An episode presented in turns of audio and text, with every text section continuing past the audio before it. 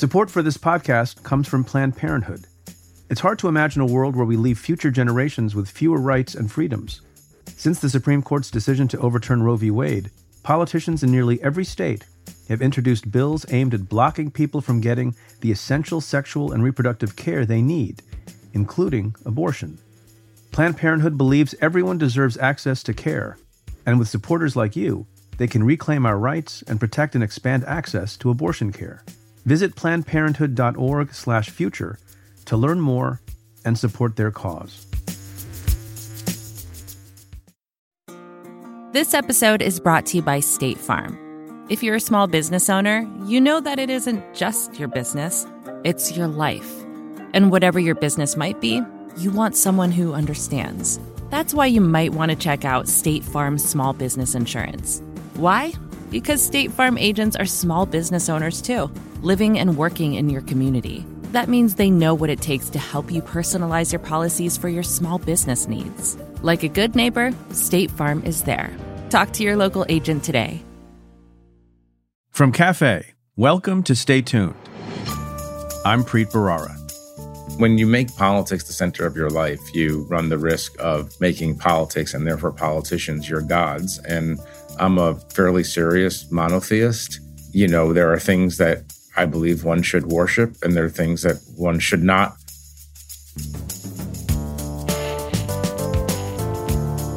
That's Jeffrey Goldberg. He's the editor in chief of The Atlantic magazine. Goldberg's been busy lately. In addition to his editing duties, he continues to write major stories, including a piece in September about President Trump calling Americans who died in combat suckers and losers, and also a recent sit down with President Obama. Goldberg joins me to discuss the state of journalism, the psychology of Donald Trump, and our shared love for Bruce Springsteen. That's coming up. Stay tuned.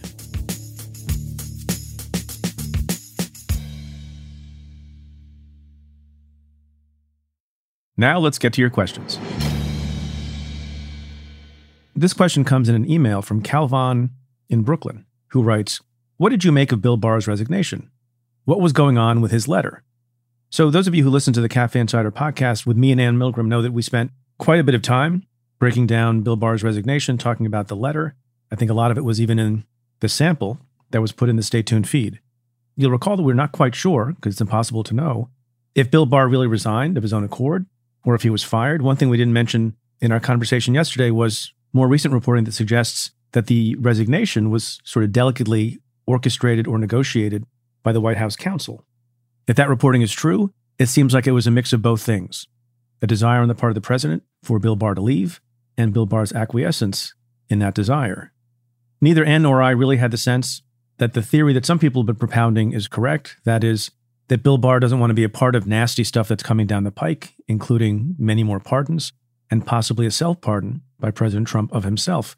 Given how much Bill Barr has seemed to be capable of stooping in the prior years of his service as Attorney General, both with respect to the Mueller report and interfering with the Roger Stone case and the Michael Flynn case, I don't think it was a sudden attack of conscience that caused him to go at this time. But there's one other possibility that Anne and I didn't really delve into. And I was reminded of some things that I thought and said when Jeff Sessions was the Attorney General. You'll recall the hapless Jeff Sessions, who did a lot of things that people might not agree with and a lot of things that were pretty terrible, including having an intentional policy for deterrence of separating children from their parents at the border.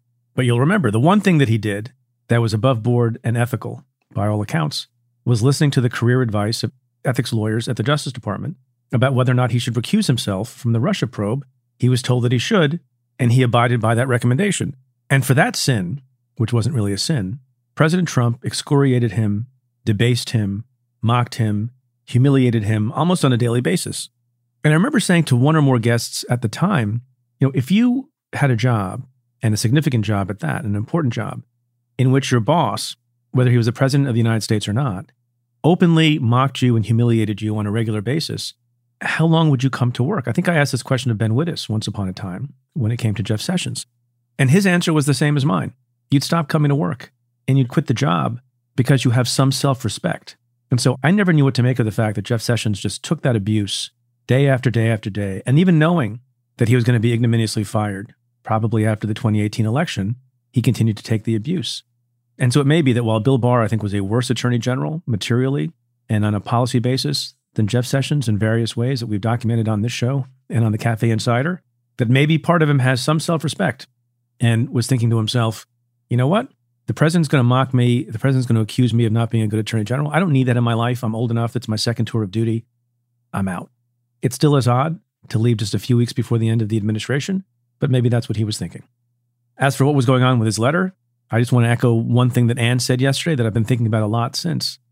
Nowhere in that letter, nowhere, when he's essentially telling the President of the United States that he's stepping down from his job, he spends paragraph after paragraph being obsequious, flattering the President, like he's some kind of dear leader, and doesn't do even a pro forma giving of respect and thanks and showing gratitude to the rank and file people in the Justice Department who make the Justice Department great.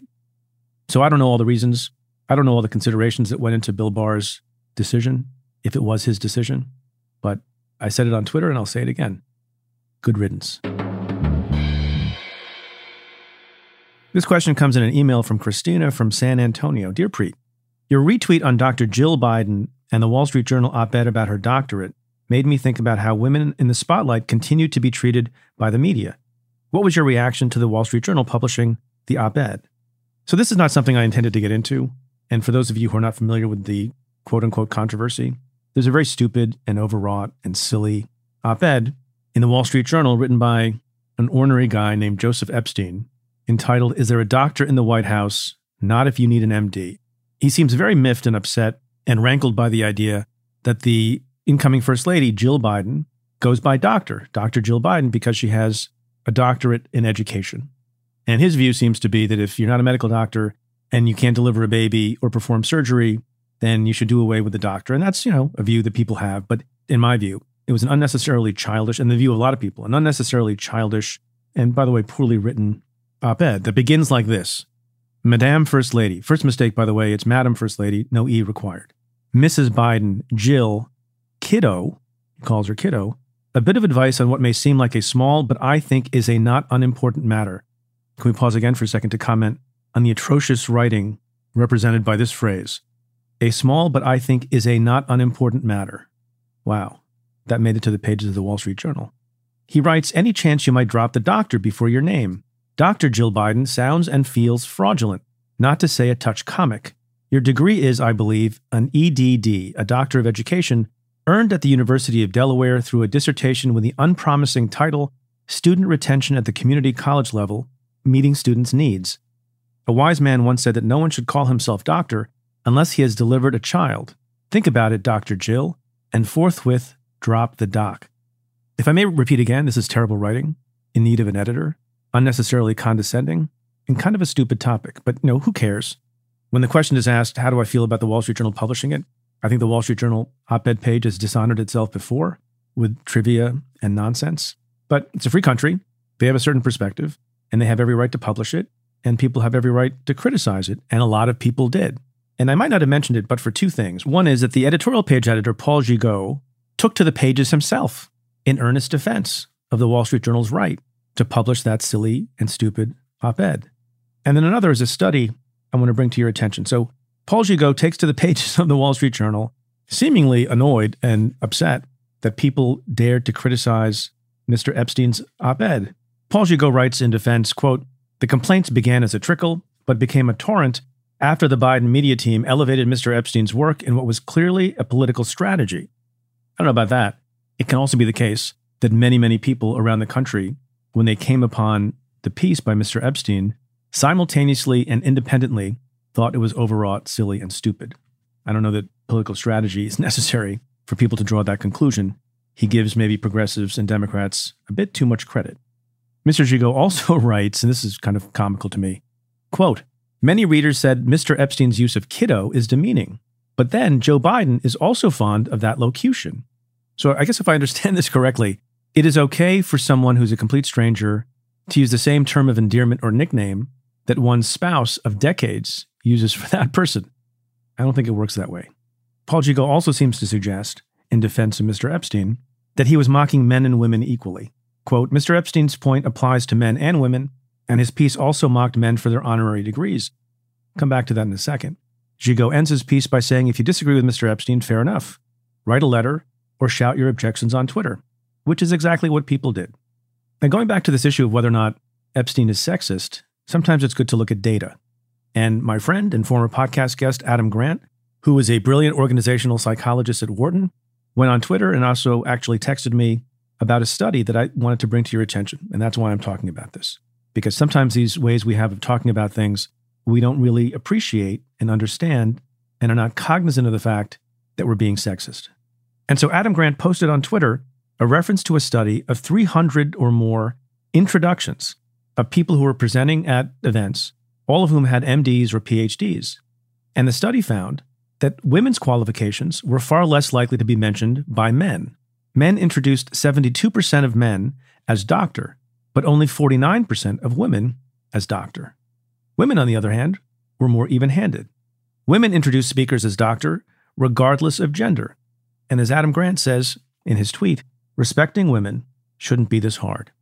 That goes for Paul Gigot, that goes for Mr. Epstein, and that goes for the Wall Street Journal op ed page as well.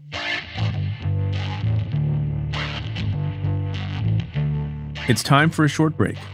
Stay tuned.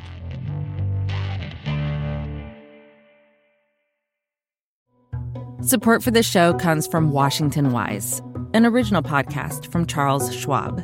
Decisions made in Washington affect your portfolio every day. But what policy changes should investors be watching? Washington Wise, an original podcast for investors from Charles Schwab, tracks the stories making news right now and breaks them down for the average investor.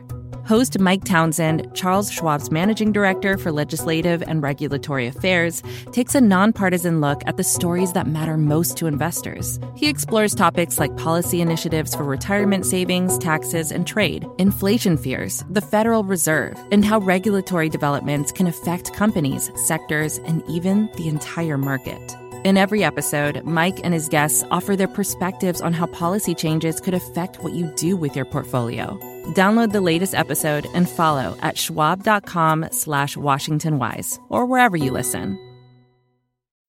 Support for Stay Tuned comes from Squarespace. In this day and age, if you're starting a new project, one of the first things on your to-do list is creating a website. That might seem a bit scary at first, especially if you've never done it before.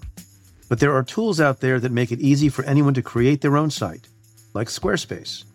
Squarespace is an all in one platform that you can use to build a website and help people find your ventures. Creating a website with Squarespace is straightforward and painless, even if it's your first time making one. Whether you want to sell your products or a service, or need a place to host your blog or portfolio, Squarespace can help you get your name out there and makes it easy to find on the web. They have plenty of tools to help make your first website look pretty great too, all while customizing it to fit your particular needs. Because your site is your own, and it shouldn't be fit into a one size fits all box. Get the functionality and the unique look that you need.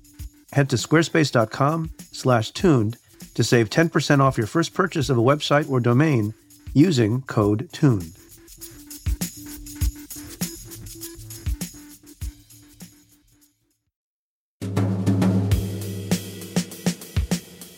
Jeffrey Goldberg is my guest this week.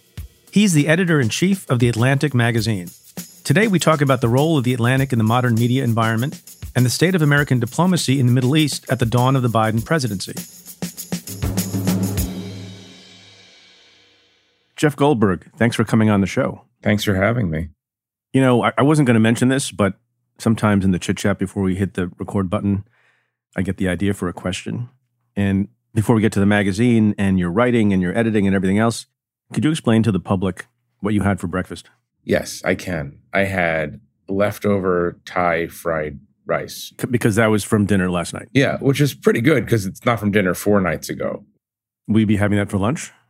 Probably. How much did Yeah. you get? How much how much did you buy? How many meals is this going to go for? I actually try to eat small meals. So, you know, one of You those do big intermittent eating. intermittent eating, yeah, 200 calories every three hours or whatever the thing is. But um, I, uh, it's one of those big, you know, round black tubs of, you know, whatever, you know, rice.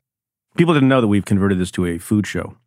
Is this what you do on your show? I've listened a Nutrition. little bit, but I don't. No, I don't this is not usually what we do. I don't remember. but you the mentioned it. cooking show. No, I did. It's true. So let's talk about some of your writing. And I don't know if you get asked about this a lot, but one of your great works of all time, and I don't know if you'll guess which article I'm going to ask about, and I will later ask about the Suckers and Losers article. But the one I want to begin with is a great piece you did back in 2012. Can you guess the piece? Not at all. Not at all. I have very bad short and long term memory and also medium. That's helpful for reporting. I write everything down. I write everything down. It is the piece you wrote in 2012, in the fall of 2012, a seminal piece on the relationship, on the unrequited love between Christopher Christie Yes. and the boss, Bruce Springsteen. Because, and we'll get into this, you are a huge Bruce Springsteen fan, as I am. And that article was especially special to me in the fall of 2012, where you essentially write how Christie is one of the great Bruce Springsteen fans of all time, and he was then the governor of New Jersey. And Bruce Springsteen didn't so much as acknowledge him, didn't like him, disparaged him, and Christie would still sort of in a forlorn way go to every concert, sing along to every song, and he got no attention from Bruce. And the reason it's special to me, and I got to gloat a little bit, I was the U.S. attorney at the time, and earlier that year, in the winter of 2012, I went to a concert in which, and I like to brag about this, Bruce Springsteen gave me a shout out from the stage. Mm. This is the Queen, the Law. One, two,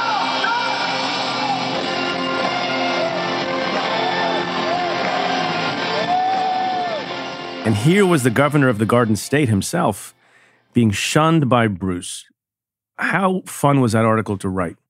Well, I got to see Chris Christie dance in Newark. So, so in other words, not fun. not everybody, not everybody gets to see. Uh, yeah, I went to a I went to a concert with him, and uh, I got to watch him. He was sitting right in front of me. I was sitting right behind him, you know, and we were there, and he he danced like "Hungry Hearts," maybe. I don't remember what he was dancing to, but it was it was memorable.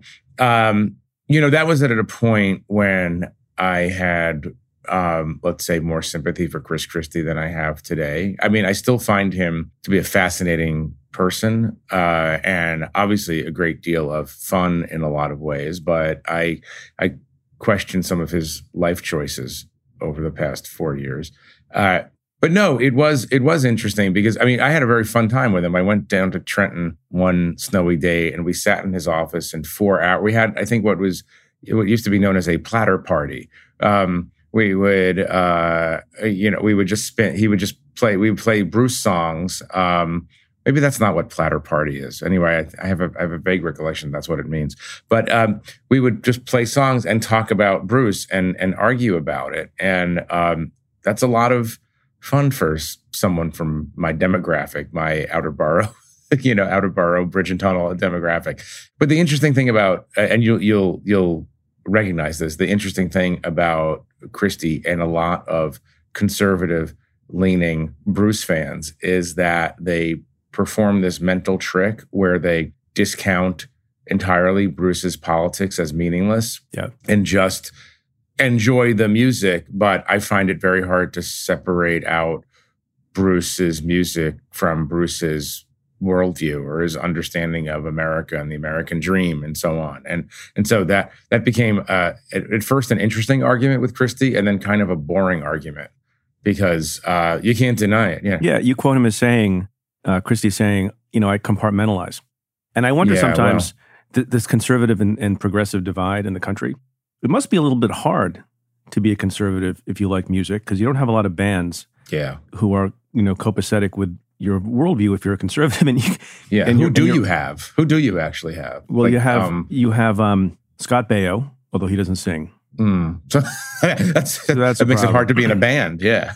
Uh, Lee Greenwood, Lee Greenwood. Lee Greenwood. I like that song, except it has like this annoying grammatical tick in it. Do you know this? I'm proud I to think be I've an written American. about this.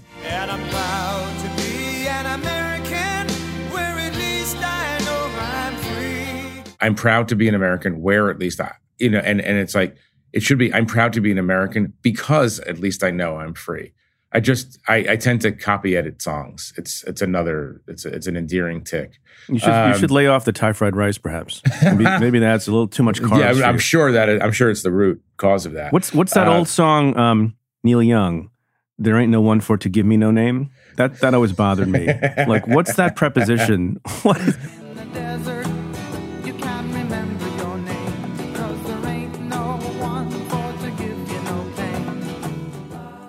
Yeah, but he was seriously high when he wrote 80% of his music. So really, what do you Right. I don't think Bruce gets high. Bruce, no, Bruce is high on on music and earnestness.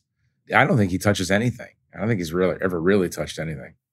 How does a story like that come about? Do you think like oh, it'd be interesting to sort of mock Chris Christie and the no love from Bruce, and I'm going to follow him around and watch him watch him dance. I, I want to. I, I- let me let me let me push back a little bit because my my goal was not mockery in that. I mean, there are. it, there it are- actually didn't come. To be fair, it didn't come across that way. It was actually it was elegiac. about it. Yeah, yeah no and my goal really especially at the time was just to um I, I actually here, here it started from a very positive place. Like i said i you know I, I like interesting politicians. Most are very very boring to be around. And chris christie you know is a three-dimensional character.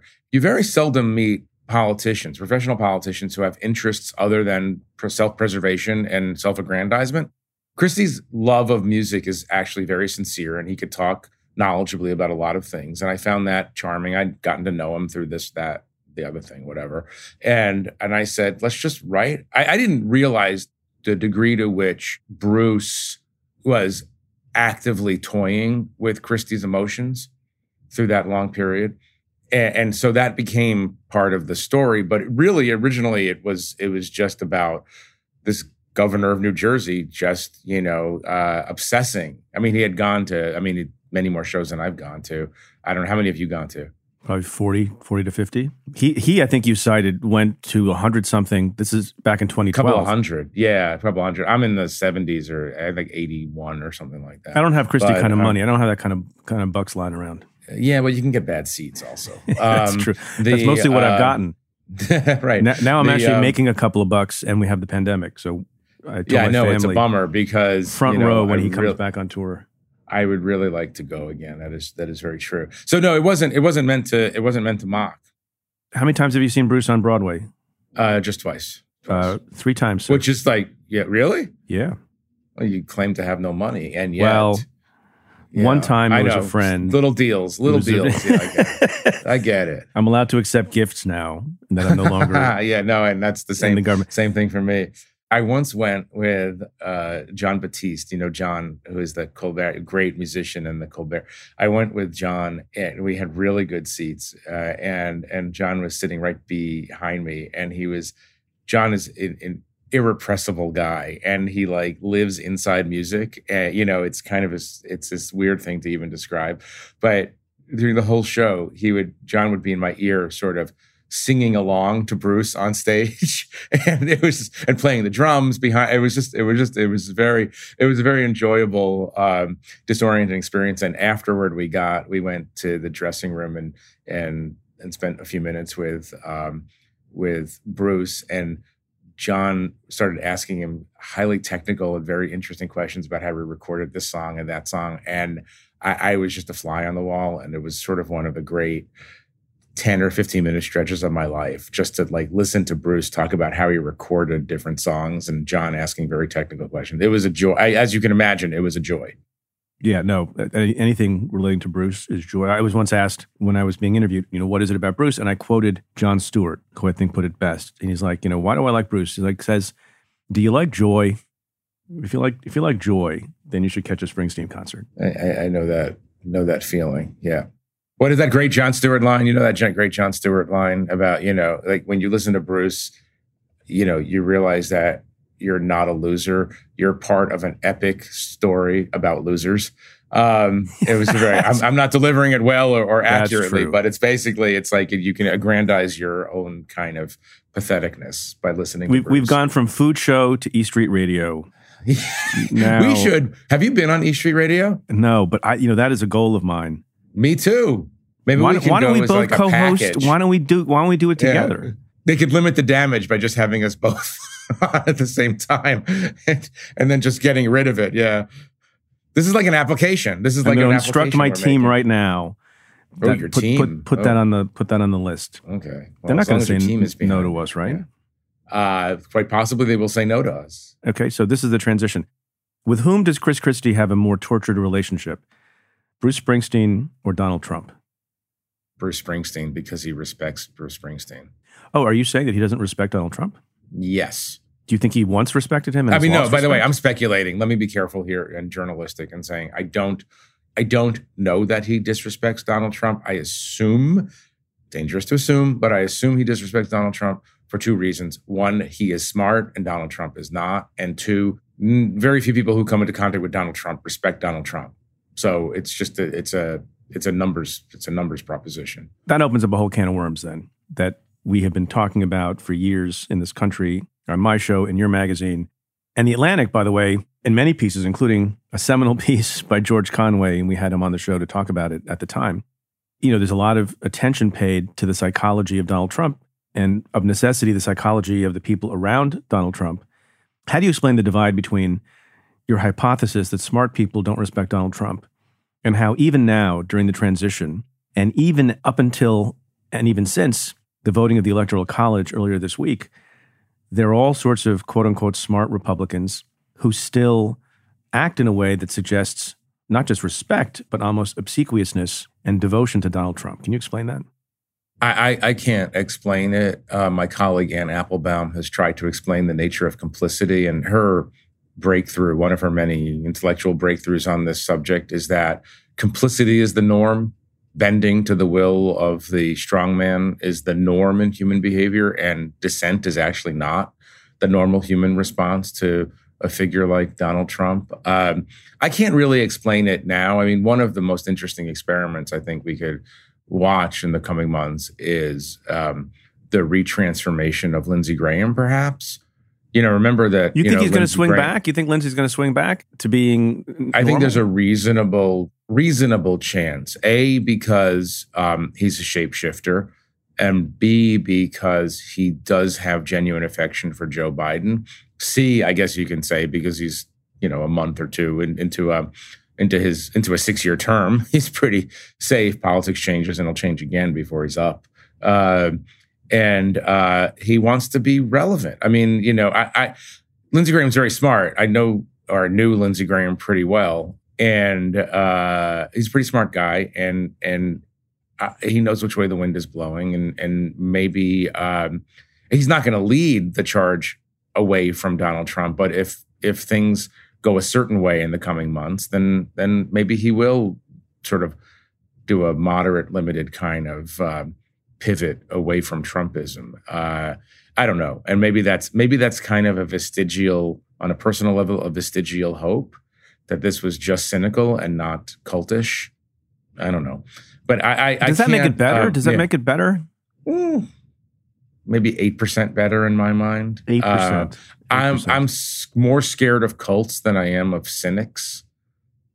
Maybe that's a way of putting it. I don't know. are there any cults on the democratic side Oh yeah. I mean, pol- you know, when when you make politics the center of your life, you run the risk of making politics and therefore politicians your gods. And I'm a fairly serious monotheist, and um, you know, there are things that I believe one should worship, and there are things Like- that like one should not. Well, yeah, um, uh, very few humans deserve that level of worship. Um, but um, yeah, I, I, so so that that that totalizing totalizing phenomenon, you know, where where people people everybody anyway, whatever. I'm not going to go down this this rabbit hole of of how everyone needs religion, whether they're religious or not, and some people make party their religion, um, and some people make partisanship and individuals in politics their religion. I mean, look what look what Trump has done to evangelical Christianity. Not all of evangelicals, obviously, but look what or or what evangelicals have done to themselves um, with Trump as the as a kind of strange godhead. It's that's to me one of the most remarkable stories of the last four years. More I think we have our title. Lindsey Graham. What's that? Strange godhead. strange godhead make a note of that guys Yeah, that's that's that's uh, yeah. We That's the do that. title on- of your we could do book. this on Bruce Radio. No, we can do this on East Street Radio. That'll be exciting for the listeners. is part of it do progressives and conservatives look for different human qualities in their leaders or are we all the same it seems to me there has arisen some kind of divide about what the concept of strength is. I think you can postulate that people like nobody likes a weak leader right no matter what whether you're progressive conservative or independent. But the difference seems to be a little bit is what you perceive to be strength. Now, Donald Trump, and we're going to get into your other article in a moment, has a particular view of what it means to be strong, what it means to be a winner versus what it means to be a loser. And a little bit, we keep talking about Joe Biden as the empath, as the, as the embodiment of empathy, which is what the country wants, in part because it's a swing away from what Trump was. But that there are some people, Trump himself perhaps, is he devoid of empathy or does he think empathy is a feature of weakness? Compound question. Answer any one like of an those. essay question. Yeah, yeah. Well, this is a podcast. I, we do essay I, I assume I assume that Trump is a void. You know, this is why I, I, I have a hard time. I mean, obviously, we've published very strong anti-Trump pieces. We've published, I think, very true things about Trump that Trump wouldn't like um, over the past four years. Not because we're partisan, just because we are based in reality. Uh, but I don't, I, I can't get that angry at Trump compared to the smarter people around him or the people who have more layers or more complexity or or show show signs of having an inner life. I think there's just a void there. I don't, I don't, I don't know what Trump is. I'm fascinated by this question. Uh, Tom Nichols wrote a great piece for us about, um, you know, the American, these kind of weird archetypes of American manhood, or, or let me, not weird archetypes, the archetypes of American male behavior and how Trump doesn't conform to them. I interviewed Barack Obama a few weeks ago, and and he brought this up, and and he really interesting stuff he said about you know how he he grew up understanding the you know the model of what American manhood looks like, and the Gary Cooper, John Wayne, you know that kind of that kind of um, model, strong, silent, uncomplaining. Um, and, you know, he and he acknowledged all the you know sort of the patriarchal qualities and and and et cetera. But he he's as flummoxed as as as we are about why. Um, especially a type of American male who um, embraces the signifiers of that kind of manhood, took to a horrible whiner and self-pitying softy, you know, um, and and by the way, a bully. You know, I mean, the American, the archetype of American manhood is that Gary Cooper kind of stand with the people who are bullied, not with the bully. And Donald Trump, if, not, if nothing else, he's a bully. Yeah, and so it's it's. I, it, it's one of, like I said, we can make long lists of questions about what just happened that go just beyond, you know, the the politics of it and go deep American psychology. What about these people who are not senators, but who worked for Donald Trump and allowed themselves to be humiliated? Jeff Sessions comes to mind, allowed themselves to be abused. It seems to me that goes a little bit beyond, you know, the natural inclination to defer and to follow as opposed to dissent.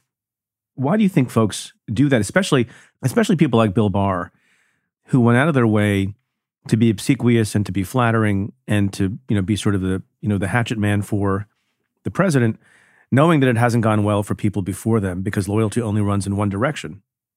So I'll give you three answers. A, I don't know.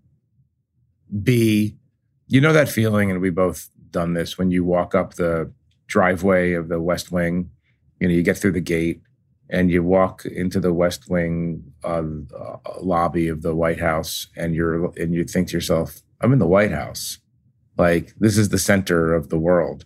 Um, and that's that has its seductions right? And you're Bill Barr or your Sessions, and you've got a motorcade that drives you everywhere, and you're surrounded by armed men, and you feel very important.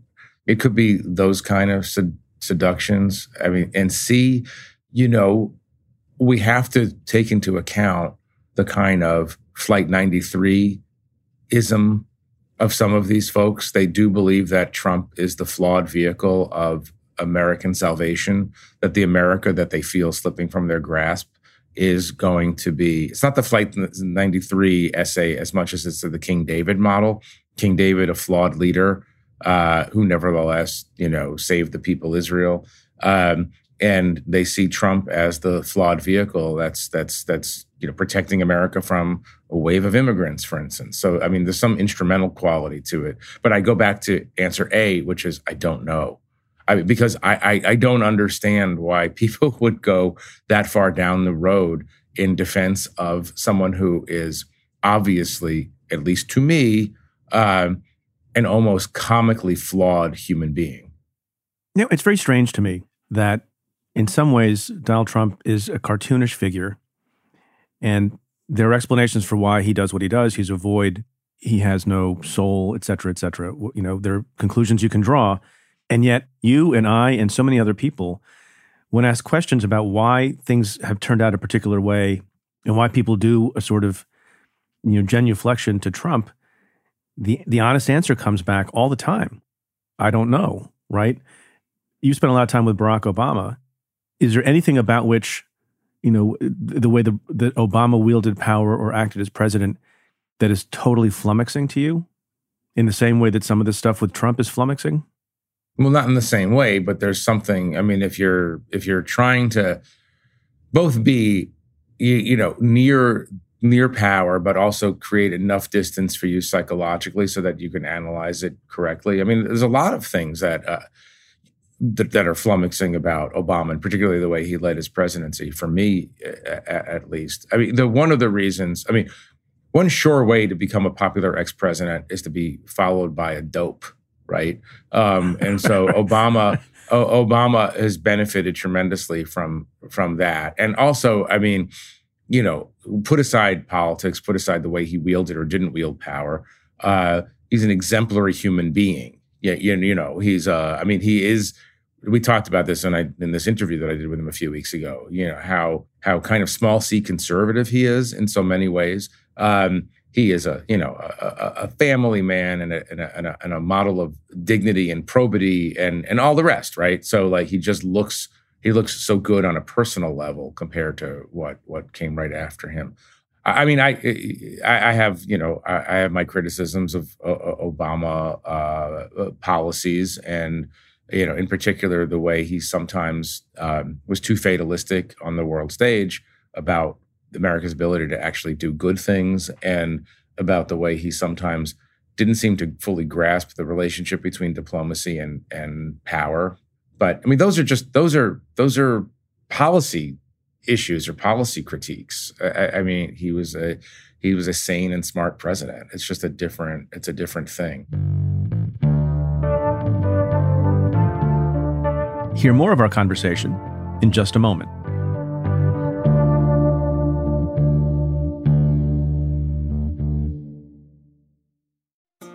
This episode is brought to you by State Farm.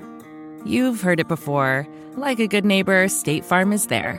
But it's more than just a tagline, because State Farm agents are small business owners themselves who live and work in your community. And if you're in the market for small business insurance, who better to work with than an agent who understands what it takes?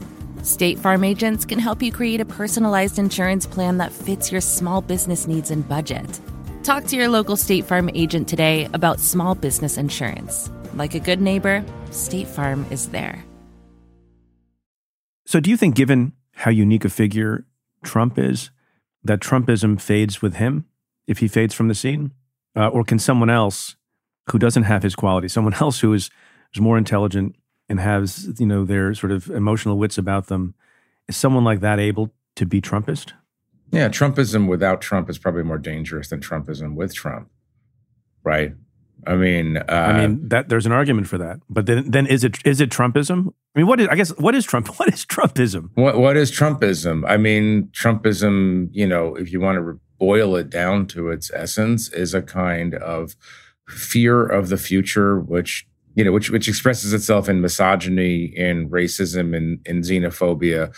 Trumpism is as a philosophy is different than Trump's personal qualities. I mean, I, I, what I'm saying is, imagine a imagine a, a politician who a had an attention span, b had the capacity to learn, um, c didn't go out of his way to um, insult racial minorities, ethnic minorities, women, and so on, and and b wasn't you know a person who is credibly accused of rape, just here, just you know.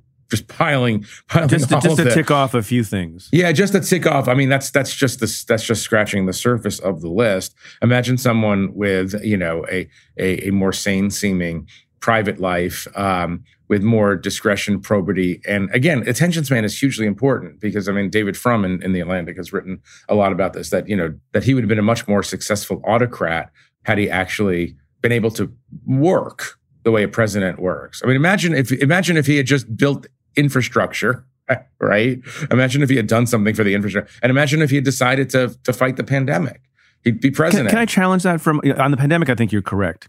And he would have been reelected probably easily oh yeah, if he conducted himself better because, you know, many leaders, including the governor of my state, uh, I think had a flawed response, but spoke well and was was transparent with the public and their rating numbers went up. But putting aside the pandemic, isn't some of the sort of robotic cult-like appeal of Donald Trump his style and his and his being a bully and his brutality and and the way he conducts himself at rallies because it seems to me that what a lot of people love is this thing that you're trying to take away in when you describe the model of a future Trumpist. They love his meanness. They love the fact that he triggers the liberals. And in other words, can there be a Trumpism? Can there be a Trumpist a nice Trumpism. without the cult? Uh, I look. I, I I think I think you're right. I think some of the attraction of the things that some other people find unattractive. Right. Uh, I, I mean, I remember this watching. You know, in 2016. You know, flipping on CNN and uh, seeing that Trump was about to speak and thinking to myself, even subconsciously, "All right, I'm going to watch this because it's going to be crazy. But you know, I don't want to watch. You know, uh, you know that was the that was what everybody you know eventually belatedly understood that we we had been we had been trained for this kind of entertainment um, and reality TV and all the rest and professional wrestling and all the rest. Um, and yeah, and he appealed to baser instincts. People can be mean, and people love meanness in a kind of way, and people love the you know the the, the jokey bullying. Um, I do think uh, the, the, a milk toast. There's no such thing as a milk toast Trumpist, I guess. But I do think, like, you can imagine. I don't want to name names, but I'll name one. Um, I can imagine a Tom Cotton saying things that simultaneously appeal to the resentments of the Trumpist base, but are done in a clever enough way that he could say, you can't don't please don't accuse me of misogyny or racism. I'm just stating the truth here. I think there are ways to um, there's probably a modified uh, and I use this word advisedly dignified approach that that could work. I, I, but you're, you're you're absolutely you're absolutely right. Um, this was the show, and Trump. You know, we know this. I mean, we know this is the bitter last days. I mean, he's he's tweeting about Fox ratings today. All he cares about is television ratings and popularity and crowd size. He's extremely superficial, but he understands something about. Um, he doesn't understand bread, but he understands circuses. Put it that way. so, so what happens after January twentieth when he leaves office? Does he does he fade from the scene? Does he fade from the pages of the Atlantic and you know the evening primetime shows on CNN and Fox and other networks, or does he remain center stage in part because he's a potential candidate in 2024? Like, how are you going to deal with him? Well, that's interesting. I mean, you deal with it as it comes, right? Um, yeah, I, I, I would hope that. I mean, one of my fondest dreams for next year is that we can go back to being a general interest magazine in many ways. Um, But um, Recipes. you can you can add recipes. we, yeah, my Thai Thai fried, rice. Yes, you beat me yeah, to it. my the, the Thai fried rice dinner breakfast plan. The um, microwave microwave for 60 seconds. That's right. Yeah, I gotta have to. I'm gonna add a little complexity to it, though. Uh, I gotta sell it. The um, I I think. I mean, the short answer is I don't know. It's the future. I I I don't know. I mean, if he maintains his you know megaphone status, the, the issue is really not Trump. The issue. I mean, this has always been true. The issue is the 70 plus million people who voted for Trump. If they show signs of lack of interest, if they're moving on, if there's some level of regret, if senators and congressmen and governors show some independence, if something, if the dam breaks, then yeah, you, you, know, he he fades a little bit. But you know, we're all walking a, a very fine line. You know, do we we don't want to make more of him than he is, but we also don't want to discount his salience in politics and culture going forward. I think that's the best way to answer it. I mean, I was just wonder how long it takes for people to get tired of a simple act because it's not a complicated act. And, you know, after four years, I know the people who are progressive are, are sick and tired of it and joke all the time. We had some candidates who were running uh, in the uh, lead up to the primaries on the show who, who bragged that, that one of the best things about them was that they would be boring. and people could forget about who the president was. Yeah, for, Michael know- Bennet had that great Michael line. Bennet, He said, you yeah, don't even have to think about me. he said he said that uh, on multiple occasions, including on the podcast. So I wonder if part of it is that. So I, I want to get to your the the other. Let me ask you this question first. So you're the editor in chief of the Atlantic. That's a big job. Okay, yes, it's not the biggest. It's not the biggest. It's a big job. It's a big job. Okay, not Um, a small job. A, a lot doesn't allow you time to, to cook a proper breakfast for yourself, apparently. That's true. but you're also writing stuff. Yes, So how do you have time to do both? I don't sleep very much anymore, but that's probably just because of the state of the world. Uh, Does it piss off some of your writers that you're both the editor and then you have you you break news in long pieces? Uh, I don't know. They wouldn't tell me. Um, I mean, maybe they're muttering I'll have to about ask it, them. and, and, and no, they're maybe they're muttering about it in Slack channels, some Slack channel I doesn't don't even know exists. that you don't that you um, don't you don't conduct surveillance of? I'm going to ask that George Packer what he, what he thinks about oh, this. George George Packer is not in Slack. Believe me, George Packer barely has electricity. He- he's he's he's, I, he's I not, believe that. He's not on Twitter. He's not on Twitter. He's he's he just writes great essays. That's George Packer. Do you Uh, have people who stand outside the offices of the New Yorker to kidnap and snatch writers that you have your eye on? like I can't confirm or deny. Hmm. No, we have. That's a wonderful magazine. And Oh, okay. Say your say to- what you need to say now. Re- I used get to your index there. card. I love it. Yeah. Get your index card. That's right. I have my team of. I have my. I have a team too. You know, you're not the only one with a team. David Remnick team can do what to nothing do. to you. That Da- guy can David nothing Remnick is a is a dear friend and a mentor and a okay. wonderful You you say what you have to say. But th- but there's a little there's a little bit of a of a battle between the New Yorker and Atlantic. Fair. That's healthy. That's great. Isn't that Healthy great? competition, it's great- capitalism. It's great to be no. Look, that's not. It's not even capitalism. I mean, it is capitalism. Okay, fine. But it's um. I I, I want a healthy. And David says this all the time too. It's great to have competition because it creates a healthy eco. We'd like we'd like the magazine industry to survive, and it's great to have uh, people who are pushing you through their example forward. So Well, I, you, I you guys are the I only ones. great. I mean, it's you know I've, I've been thinking about this for a while. There's there's some serious there's some serious players uh, in this in this area. I think. I mean, it's interesting, right? Because you have you have other media outlets that have grown up recent in recent times, like Axios, which is basically they publish haikus, right? and then you have, I mean, you guys. I love lists, by the way. I love. No, I'm a big I'm a big list lover, and you know there was this trend for a time where people thought, well, less, less, less, and then and then you know Twitter arrives on the scene. It's just a few characters at a time, but but there's still an abiding interest on the part of some. And again, you don't have to have 300 million people buy your magazine to be economically successful, and that's the thing I think people forget. There's a subset of folks who, by the way, listen to a long podcast with intelligent guests who don't speak, you know, in rhyme. There's also a subset of the population, and, and all you need is a few million, right? Who believe in long form and want and want in depth reporting and want thoughtfulness, not just sort of the soundbite in the headline, right? And does well, that my, remain my true? belief is always yeah. No, my belief, my belief has always been that uh, if you make a, I mean, it's I'm saying this like it's my original belief and not like Steve Jobs or Richard Plepler from HBO or something. But if you make a quality product, people will pay you for it. It's not that hard a formula to understand. And I think journalism lost its self confidence over the last 15 or 20 years, including even the New York Times, which, you know, belatedly came to realize, oh, digital subscriptions actually will work for us. They will actually save us. Digital subscriptions are saving us too. We've had a great year. but people get mad, right? There's still this expectation, which I think is fading a little bit, that you know journalism should be free. It should be ad based. I mean, I, I get to, you know we have this podcast that you're on. We have another podcast that um that is behind a paywall, and part of the reason we do that other thing is because it supports this thing. Because because ad the, the ad based business model, maybe a lot of readers and listeners don't appreciate this, is kind of terrible, particularly in the podcasting world, and particularly in the world of of print journalism, right?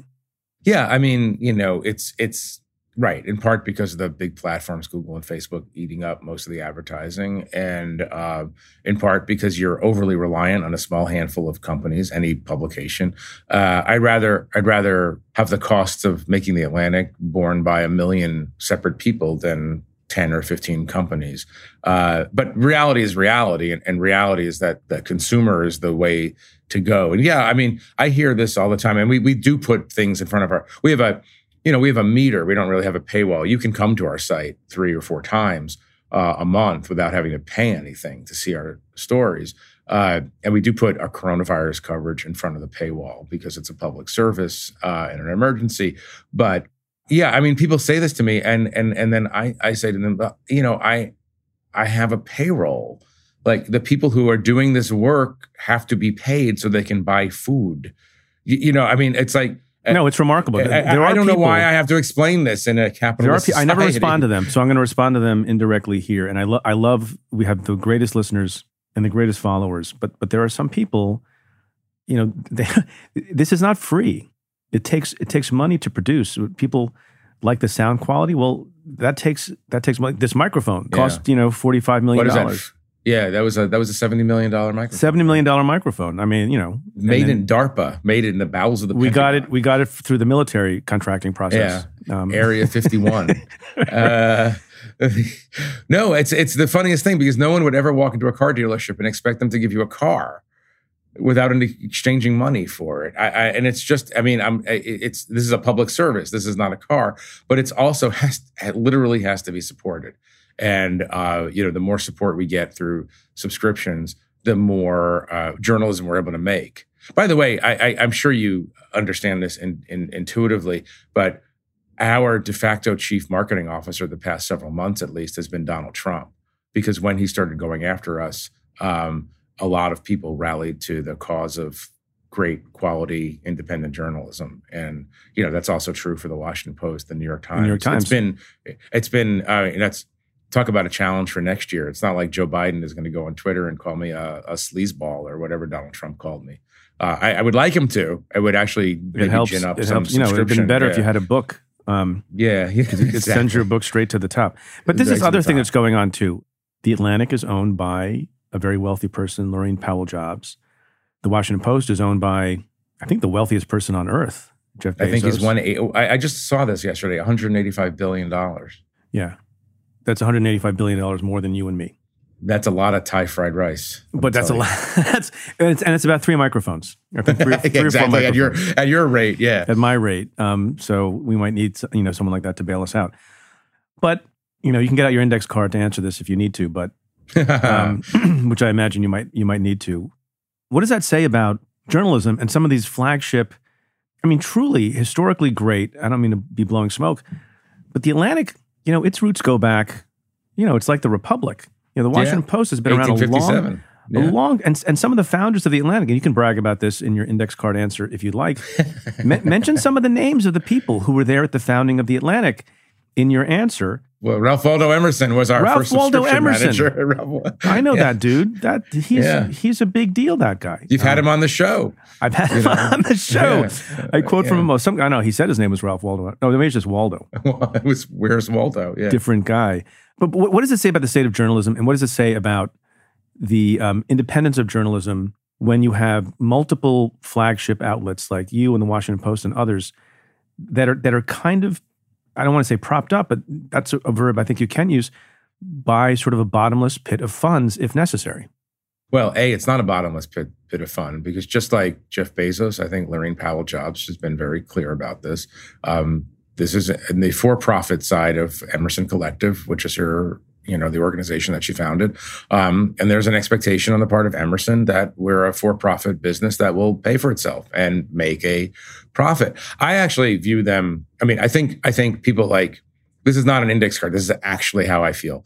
I really feel like Jeff Bezos and Laurene Powell Jobs, just to name two people, there's many others, um, are serving, doing a public service, A, um, and and doing it by being a bridge to uh, a stable, independent future. Yeah, the, the, the disruptions of technology and the decline of the ad market and everything have put a lot of publications in pretty dangerous positions, right? Um, they've come in to be bridges to um, and and helpers toward a, a future in which we can be truly financially independent and growing based on our direct relationship with millions of our readers. And um, so this is a great it's a great gift to have her uh, standing with the Atlantic um, and being committed, you know, in a generational kind of way to the Atlantic. But I mean, as much as she doesn't want the Atlantic to be a nonprofit, you know, organization supported through other people's largesse, I don't want it either. I, I like, I- I really believe that what we make here and what other quality publications make is worth paying for, and I think that our readers should take out subscriptions so that so that we are supported independent of of of anybody else's kindness or charity or selflessness or however you want to call it. But but if we don't get across this bridge, that's the danger because you don't want to have to rely on other people forever to to, to float the boat. And so and so I, I that's that's the way I think of it. And I think that's I don't want to speak for her, but I think that's the way she thinks of it. And I and I know that she has that same confidence that I have that um, if you make something that's special and you make something that's quality, and then it won't be impossible to convince large numbers of people. And we're, we're finding out that it's not impossible to convince large numbers of people to to pay you for access to the to the to the stories that you're making. Yeah, because a lot of what's out there is junk. A lot of well, you know, we're we're in an interesting. I mean, I know this is not like uh, on the media, uh, but or anything, but we're in an interesting phase where um, three or four or five, six years ago, there were a lot of. Uh, I think the, the the cliche is digital upstarts, right? Um, and they were going to lap the quote unquote legacy media, right? And the New York Times was in trouble. Remember, it was taking loans from Carlos Slim, and, And everybody upstarts, was you mean having upstarts like BuzzFeed. yeah, uh, you know the, the whole the whole range of. I mean, by the way, great people, great stories, et cetera. But but there was the assumption that they were the future and that the legacy publications like the Atlantic, New York Times, so on, were were the past. But it's been a little bit of a tortoise and a hare kind of situation where some of those kinds of places, some of them are not even in business anymore. Some of them are having difficulties, and you know uh, these aren't these are not trade secrets. We've talked about this in the last month. I mean, since we launched our digital paywall um, uh, 14 months ago, 15 months ago, we've signed up more than 400,000 new subscribers, paying, you know, on average $50 for a subscription. Um, so we're kind of like the, the, the, the tortoise that just every month we're just, you know, collecting new subscribers and, and doing our work. And, and we're not a tortoise in terms of the impact of the work or the reach of the work. But as a business proposition, you know, all we all we're doing is just accumulating subscribers and trying to, you know, give them good journalism. And everybody else is uh, looking for other formulas. So I, I feel I feel good about where, you know, places like the New Yorker are, the Washington Post, the New York Times, where the Atlantic is. I feel I, feel pretty good about where they all are. Speaking of great journalism, going to try once again to get to your article in which Mm. you wrote I gave you the entree before, but Um, you you didn't. did, you did, through but the then door. Yeah. I, you know, I'm, I'm I ramble sometimes, meander. a no, no, no, no, no. And then I wanted to give you my theories of uh, journalism. Uh, which I which I enjoyed very much. Um, Well, I'm glad. So you wrote this article in which you have um, people saying that, that Donald Trump referred to Americans who died in war, who died in battle, as suckers and losers. And, and my first question is: When your source John Kelly said these things to you, what did Oh, you stop it. What, what did you? What you didn't like? What is did that? One of your, oh, is that one of your prosecutor tricks? No, no, no. You couldn't get away with that in in court. Yeah, Um, yeah. You won't say who your source was, obviously. Well, why would I ever say who my sources are? Well, because it's just us. It's just you and me in our Okay. homes. And I and I'm Mrs. Gingrich, right? But I guess, I guess my, my first question is before we analyze, I don't want to do Yeah, too much yeah, because we, yeah. we talked about Trump's psychology a lot already. Yeah, yeah. But but when when one or more people were telling you about this language used by the president, what was your reaction? Non-surprise. Yeah. Um, and there were several people, and obviously this was I was accumulating data over time. But look, I I, I recognize a break point in my own uh, understanding of Trumpism and American politics. I, I date it exactly to the moment when Donald Trump uh, said of John McCain, "I like people who aren't captured." And my, you know, Washington brain, you know, establishment thinking brain said, "Well, that's it for Trump." That's what everybody thought. You know, I mean, I, you know, that's it. Uh, you don't survive that, and then he gets more popular. And I'm like, well, I obviously don't understand something about American politics. Um, so, but from that moment, and I, and I, you know, I was so deep. I mean, I, I admired John McCain. I knew him. I don't say fairly well, but I knew him well enough. And that that, that appalling inversion of what you know being an American is you know, the selflessness and sacrifice that the POWs in Vietnam represented, that I, I, I couldn't even understand. I couldn't even understand the level of perversity. And then, you know, so, so in other words, nothing from that point on really has truly surprised me. I'm sure I've expressed, you know, oh, I can't believe he just said that, or I can't believe he just did that. But nothing is really surprising. And, you know, the suckers and losers, those two quotes, um, are not the most surprising thing in in in that piece. It's this. It's it to me. It was his demand to exclude wounded veterans or amputees from military parades because, quote, nobody wants to see that. I mean, that is I I okay, if, if I'm gonna if I'm gonna acknowledge being surprised by something, I'll acknowledge being surprised by that because that is an actual anti-human response to an observable human reality. I just don't I, I can't get my mind around someone who would say something like that or feel it. Do you think there are a lot of people who who feel that way and they just keep it to themselves? And some of those people are attracted to Trump, or they just sort of think he's the crazy guy who triggers the libs and triggers and triggers the traditional Republicans, and and so they don't care. I think it's the more more the latter than the former. It's like it's like watching, you know, it's like watching professional wrestling. You know in the back of your mind that those guys aren't really like that. And so you don't expect to, you know, they don't expect that they're taking it seriously. But I don't know. I, I, don't know. We don't know what goes on in the secret. The, we don't know the secret thoughts of people who voted for for Trump. I think a lot of it is just resentment based, and and you know, of course, we all play our role. The more we go, oh my God, how can you say that about a great war hero like John McCain? You know, and seeing people in the quote mainstream media uh, or establishment figures, or whoever, get upset about it. Well, that makes some people happy just seeing them upset. But anyway, it's just all it's just all perverse to me. Just all perverse. So when you're writing that and you know that it's going to upset the And president, I didn't know the quite the quite I didn't know quite the level. Of so I want to ask you, as you know, not as a reporter, but just as a person, and I've asked a lot of people this question because a lot of people have been, you know, targeted and bullied by the president in tweets and otherwise. Like, what's that like? And you know, remind people what he said, and what what was that like for you in your personal life? You know, is it did you deal with it as well as you expected? Yeah, I mean, I mean, I, I think I could say this now. I mean, we had some security problems that I had to deal with, uh, obviously, um, because of that. When the when the president and his allies are all attacking you in you know gross personal terms, it triggers some people to you know take him literally and not figuratively or whatever that expression is. Um, but yeah, I mean, in terms of you know, I'm I'm uh, you know, I've I've, I've um, been in this business for a long time. I've been called every name you could be called. That stuff doesn't bother me. And in fact, it's sort of um, it's gratifying to be called uh, uh, a sleazeball or a slime bag. I can't remember the t- slime bag, sleazeball, scumbag. It was a sort of all these different combinations. A lot of Um, alliteration, alliteration there. Yeah, yeah. There was um it wasn't that creative, honestly. In tweet after tweet after tweet. Um, you, you know, it's it's sort of like um you, you know, the cliche of the, you know, I'm, gl- I'll be glad to be judged by that enemy. You know, uh, if you want to hold me, you know, if that if that person doesn't like me, then okay. I mean, the funniest, the funniest bit, and this obviously helped um, inadvertently uh, from Trump's perspective, I guess, uh, generate a lot of reader support. At one press conference, he, in the course of three, two or three paragraphs, he referred to the Atlantic as a second-rate magazine, a third-rate magazine, a failing magazine, and a magazine that is about to close. and you know, and I, I told, I, you know, I sent, I, I told our staff, I said, well, you know, that's escalating quickly. You know, I mean, I mean, In the course, in the course of the same Yeah. message, yeah, the course of the same message, we had gone from second rate to actual like on life support.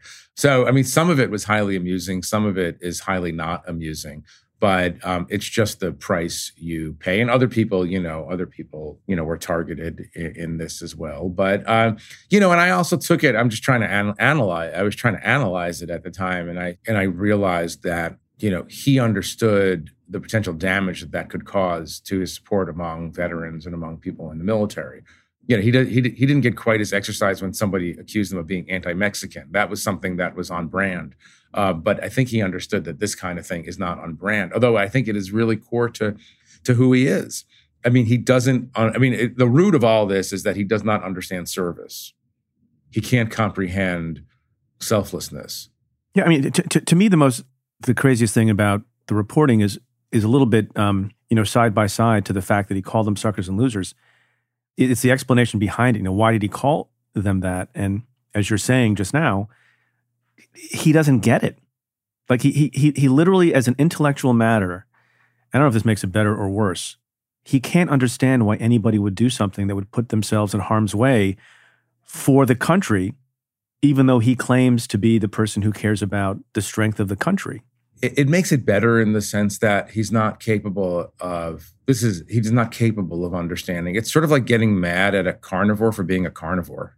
You, you know what I mean? It's like you know get, getting I don't want to do too much, you know, uh, metaphorical heavy lifting here, but you know, it's like he is what he is. Like it, it is. I mean, and you referred to George Conway's great article for us a while back. Um, you know, there's good material in that on on this subject, but he just is what he is. Like that's that's his. He he can only understand the world through the prism of uh, extreme self interest and and almost physical self interest in a kind of way. I'm not even just talking about the sex side or the you know the women and the harassment and all the rest. I, I mean, why would you physically put yourself in danger if you don't have to? Right. If you can manufacture a bone spur, like why would you do that? Man, you yeah, yeah, pretty bad bone spur. Yeah. So I want to. I don't have a great segue, but I want to pivot to something else because you write a lot about the Middle East and spent some time in the Middle East. Are you surprised that all the issues of of peace and aggression in the Middle East were not solved by Jared Kushner, even though he read all those books? Well, at first he wasn't going to read the books, but then he decided to read the books.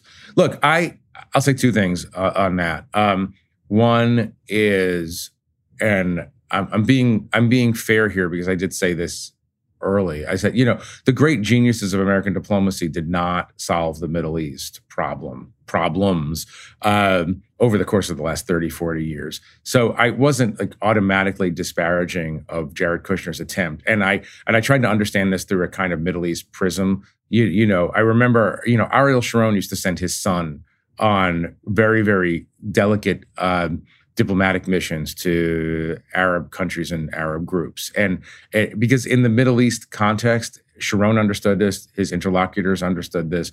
Like sending a family member means that this is important to you. And so there, there was a logic to having Jared Kushner uh, in, involved in it. Probably listening to more people would have been smarter. And I will say this he's not the key figure in the rapprochement between Israel and uh, various Arab states. Um, he's a facilitator of it. They had their own rationale for doing it. The, you know, the Emiratis in particular, the ambassador here in Washington, Yusuf Al Otaiba, and the, the leader of the Emirates, Mohammed bin Zayed, were were key in in making that happen. But you know, it did happen, and I, it doesn't. It's not peace. It doesn't solve the Middle East uh, problems, but even the Democrats have to recognize. Even the those Democrats are advancements. recognizing. You, you agree that those are Yeah. advancements, and yeah, and, yeah, absolutely. That's what I'm Trump saying. should get It's some like- credit. Yeah. even even Biden is saying, okay, it's better for these countries to have relations and not have relations. Nothing else you could say to it. I, I think what you're going to see is is the is the Trump people trying to take more credit for that than um, than they should. A lot of it happened, by the way, because a lot of Arab leaders were seen as too close to Trump, and when they realized that Biden would probably be the next president, they thought we're going to have to make a gesture that that that we have to do something significant here that um, makes us welcome in a Democratic White House. Um, and people aren't picking up that aspect of it, but it's a separate big subject. I'm going to ask you a smaller question about Israel. Was Donald Trump wrong to move the embassy to Jerusalem? Well, here's another thing that's so interesting to me. I mean, eh, my personal view is that um, is that Jerusalem is the capital of Israel. It is obviously the Jewish capital. Um, it also, I hope, one day will be the capital of Palestine. Uh, you know, that's these are non, I hope, non-controversial assertions or or beliefs.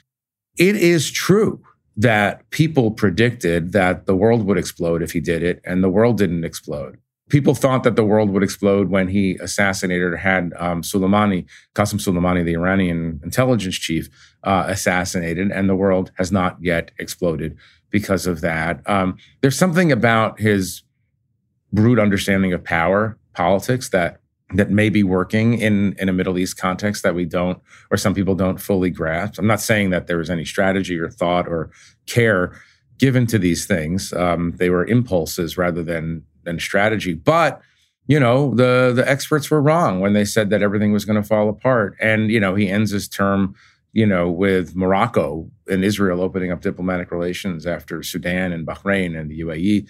And you know, so um, so you can't argue that he's had an unsuccessful that this administration has had a notably unsuccessful time in, in the Middle East. To be fair, What do you think Biden does with the U.S. embassy? Does it remain in oh, Jerusalem? you can't. No, You can't move it back, move right? it. Yeah, you can't move it back. Even though there's a Um, it's done. It's at the time. done. Yeah. It, it's done. It's it's a, it's a done thing, and that everybody understands that. No, that would be that would be um, that would be a destabilizing move at this point, especially for especially for an administration that I think they learned from the Obama administration. It's like don't spend a lot of time on the Israel Palestine issue. It's not even the most important war in the Middle East, much much less the most important foreign policy issue in the world. And all it does is create problems for you. So you you you manage, you just manage it and you don't make waves. And I don't think you're going to see a tremendous amount of uh, bold diplomacy going on on the part. There's enough to do for the Biden administration. Jeff Goldberg, thanks again for being with us. So long overdue. Thanks for having me.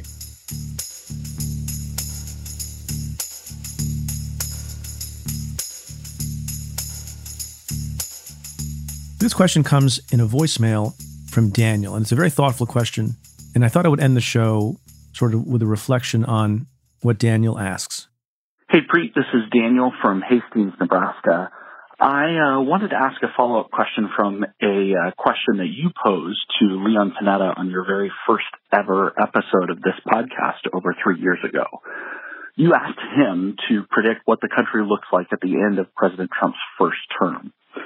My question is this We're now at the end of not just his first term, but of the Trump presidency. And I'd like to know whether you think the basic institutions of our democracy have been undermined, or if those checks and balances, Congress, courts, or the courage of the American people have prevented it.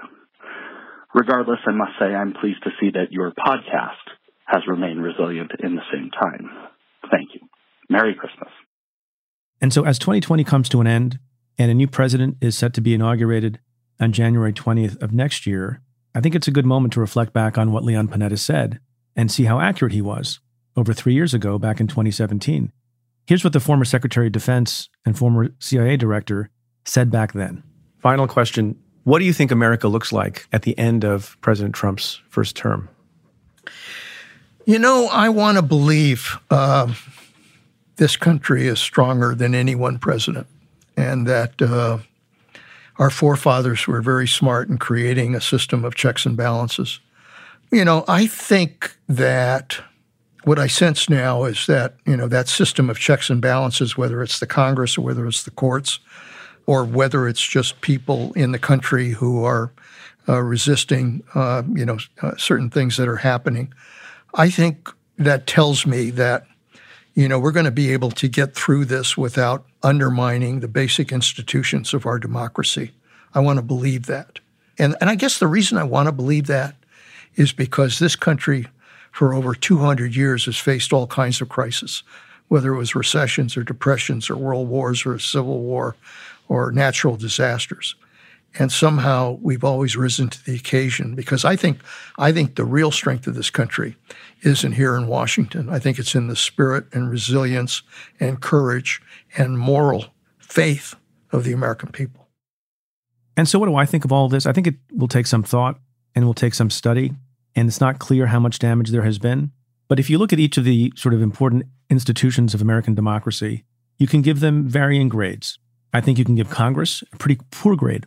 I think that the founding fathers expected there to be an overreaching president from time to time, but they didn't expect there to be a supine Congress, even among members of the president's own party. That when norms were transgressed and bad faith decisions were made and divisiveness was, you know, a political weapon as opposed to unity, that members of Congress, as an independent, equal branch of government, co equal branch of government, would do something about it. Doesn't necessarily mean voting to convict on impeachment, which didn't happen. It doesn't necessarily mean figuring out a way to invoke the 25th Amendment, but it does mean standing up to a bully from time to time, especially when you know that lots of the things that Donald Trump did, Republican senators didn't like, and lots of Republican members of the House didn't like, but they didn't do much about it. So I think overall, and we'll get into more of this in the coming weeks when we do kind of a postmortem on the Trump presidency, Congress was kind of a failure. And that's not been a great institution. It's only as good as the members who were part of it. I think most troublingly, we've been talking about over the last week, you have a totally frivolous, anti democratic, un American lawsuit to overturn the election. And what did the co equal branch of government do? At least one chamber of that co equal branch, the House of Representatives. 126 Republican congressmen signed on to a ridiculous amicus brief that even an overwhelmingly conservative court, a third of which was appointed by Trump himself, thought was nonsense and wouldn't permit it to proceed. So that's Congress. So I think maybe Panetta was a little bit overly optimistic about Congress, but I think he was right about the courts.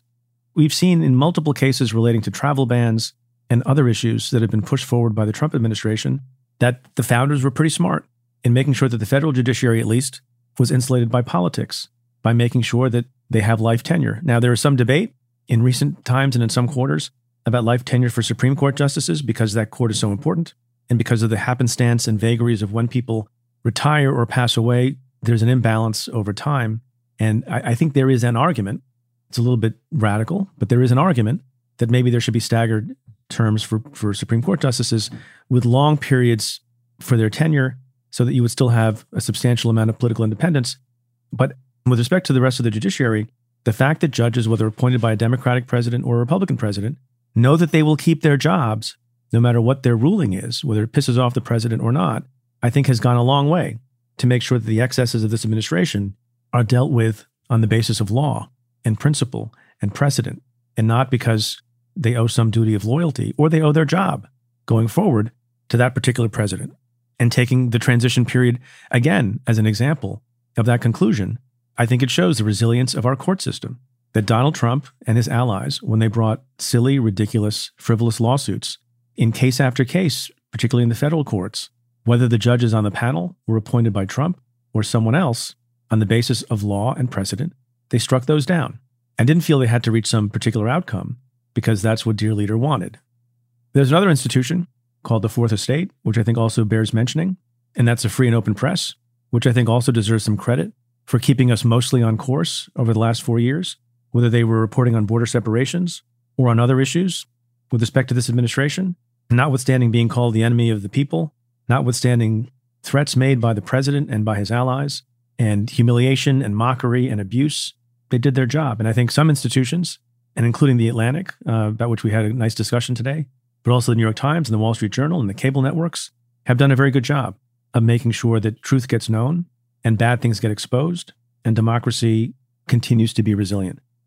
Over the course of the last few years, there have been hopes that we would be saved, right? We'd be saved by something or someone. And in that vein, people have, you know, cast their eyes towards, in the past, Robert Mueller, the special counsel. Would he save us? Would he be the savior? Or the 25th Amendment? Would that be our savior? Or would there be someone within the administration, someone within the White House, who would do his duty or her duty and call out the excesses of the president and be a whistleblower of a sort that we need? And it turns out at the end of the day, there's no individual savior. It doesn't work that way not the special counsel, not the 25th Amendment. What saved our democracy and what is saving it going forward is the 80 million people who voted in 2020 and the tens of millions of people who voted in 2018. And so when we have this discussion about what saves democracy and how the institutions work, you can do an analysis of the executive branch, the legislative branch, the judicial branch, and that's all well and good. And that's important for the reasons I discussed and for many other reasons as well. But at the end of the day, it is the collective power of voting that people have in this country, notwithstanding obstacles to that voting, notwithstanding attempts to suppress that voting, but the collective power of the vote in this country that keeps democracy on track. It's the collective power of protest on the part of people in this country that caused the administration to backtrack on its border child separation policy, for example. So I think the prognosis for American democracy is strong. I'm not sure I would say that if Donald Trump had won a second term. But the reason he didn't is not necessarily because of the courts or the press or the Congress, but because a substantial majority of people in this country decided that they cared enough to get out of their homes and go vote, even in the midst of a pandemic. So, Daniel, when you ask the question whether checks and balances, Congress, courts, or the courage of the American people have prevented it, I go with the courage of the American people. So, congratulations.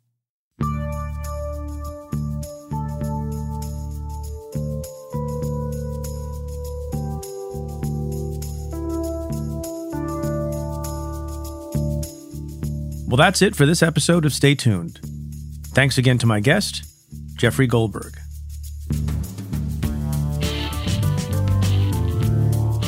If you like what we do, rate and review the show on Apple Podcasts or wherever you listen. Every positive review helps new listeners find the show. Send me your questions about news, politics, and justice. Tweet them to me at Preet Bharara with the hashtag AskPreet. Or you can call and leave me a message at 669 247 7338. That's 669 247 PREET. Or you can send an email to staytuned at cafe.com. Stay Tuned is presented by Cafe Studios. Your host is Preet Bharara. The executive producer is Tamara Sepper. The senior producer is Adam Waller. The technical director is David Tatasciore. And the cafe team is Matthew Billy, David Kurlander, Sam Ozer Staton, Noa Azulai, Nat Weiner, Jake Kaplan, Calvin Lord, Jeff Eisenman, Chris Boylan, Sean Walsh, and Margot Maley. Our music is by Andrew Dost. I'm Preet Bharara. Stay tuned. Canva presents stories to keep you up at night. It was an ordinary workday until The Singapore presentation is at 3 a.m. the office was shocked. But That's when we sleep. Maya made it less scary with Canva. I'll just record my presentation so Singapore can watch it anytime. Record and present anytime with Canva presentations at canva.com. Designed for work. From data privacy to the future of TV, retail media, and beyond, the world of digital marketing is constantly in flux. So, how can you keep up? Well, the Current Report is there for you. Each week, marketing leaders on the cutting edge give you the latest insight. So, if it's creating a buzz, they'll be talking about it. Subscribe to the Current Report wherever you get your podcasts.